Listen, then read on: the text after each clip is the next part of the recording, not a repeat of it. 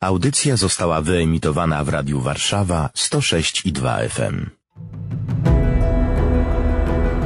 Powstania Śląskie. Droga do niepodległości.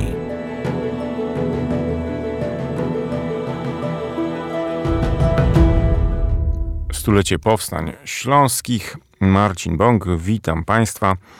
Kontynuujemy cykl audycji poświęconych postaciom związanym z Górnym Śląskiem, z powstaniami, z walką Górnoślązaków o przyłączenie ich ziemi do macierzy. I dzisiaj pochylimy się chwilę nad postacią pułkownika Macieja Mielżyńskiego.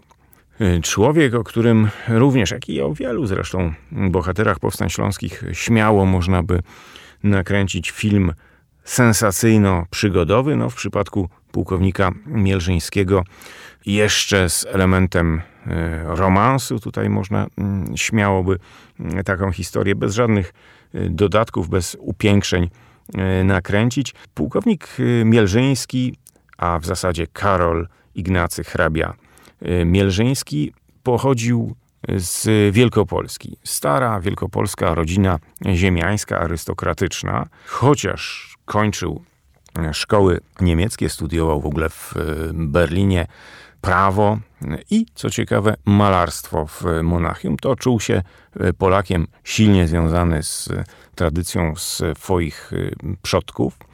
Jeszcze przed I wojną światową stał się takim bohaterem, czy też antybohaterem sporego skandalu natury obyczajowej w, w, sferach arystokratycznych, mianowicie zastrzelił żonę wraz z kochankiem. No, takie rzeczy zdarzały się w wyższych sferach, nie tylko na kartach powieści dla pensjonarek, ale także w rzeczywistości. I jakie to były czasy? Otóż no, stanął przed sądem, oczywiście podwójne zabójstwo, i sąd go uniewinnił, oceniając, że było to zabójstwo w afekcie. Para kochanków z, została zaskoczona in flagranti. Uznano, że powody, dla których dopuścił się tej podwójnej zbrodni, były na tyle ważne, że odstąpiono od wymierzania mu jakiejkolwiek kary, wręcz uniewinniono. Natomiast no, w sferach towarzyskich jednak spotkał się z bojkotem.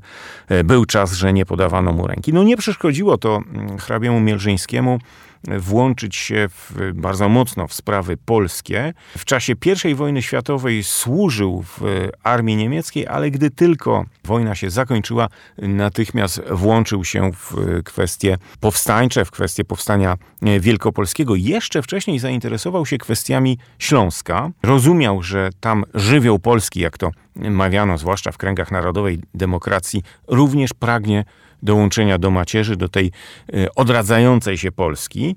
Mm, wiedział, że ważna jest praca u podstaw, pra, praca zmierzająca do uświadomienia, większego jeszcze uświadomienia górnoślązaków o tym, gdzie jest ich ojczyzna, że ich ojczyzną jest Polska. Dlatego kupił jeszcze przed I wojną światową wydawnictwo Karola e, Miarki w Mikołowie, po to, by szerzyć tą świadomość, szerzyć tą oświatę wśród e, górnoślązaków. Gdy tylko mm, zaczęła narastać kwestia Polska, najpierw włączył się w działania powstańców wielkopolskich, e, później włączony został e, w szeregi Wojska Polskiego w stopniu majora, a w roku 1921 drugi oddział sztabu e, generalnego skierował go jako już podpułkownika kawalerii na Górny Śląsk i tam został mianowany naczelnym wodzem wszystkich, wszystkich wojsk powstańczych. Tą y, funkcję y, piastował przez y, no, niecały miesiąc. 31 maja 1921 roku został z tego stanowiska odwołany, natomiast przez miesiąc pełnił funkcję naczelnego dowódcy wojsk powstańczych. Warto o nim pamiętać, kiedy po I wojnie, po zakończeniu mm, działań wojennych, wrócił do gospodarowania, był w końcu ziemianinem, został przeniesiony w stan spoczynku. Co ciekawe, w czasie II wojny światowej no nie brał już z racji wieku udziału w żadnych działaniach wojennych, natomiast Niemcy bardzo uważnie mu się e, przyglądali. Ostatnie lata spędził w Wiedniu pod nadzorem niemieckiej policji tajnej Gestapo i tam też w roku 1944 zmarł. Zostawił po sobie wspomnienia, pamiętniki z, i wspomnienia z powstania śląskiego. Zadanie publiczne jest współfinansowane ze środków otrzymanych od ministra obrony narodowej.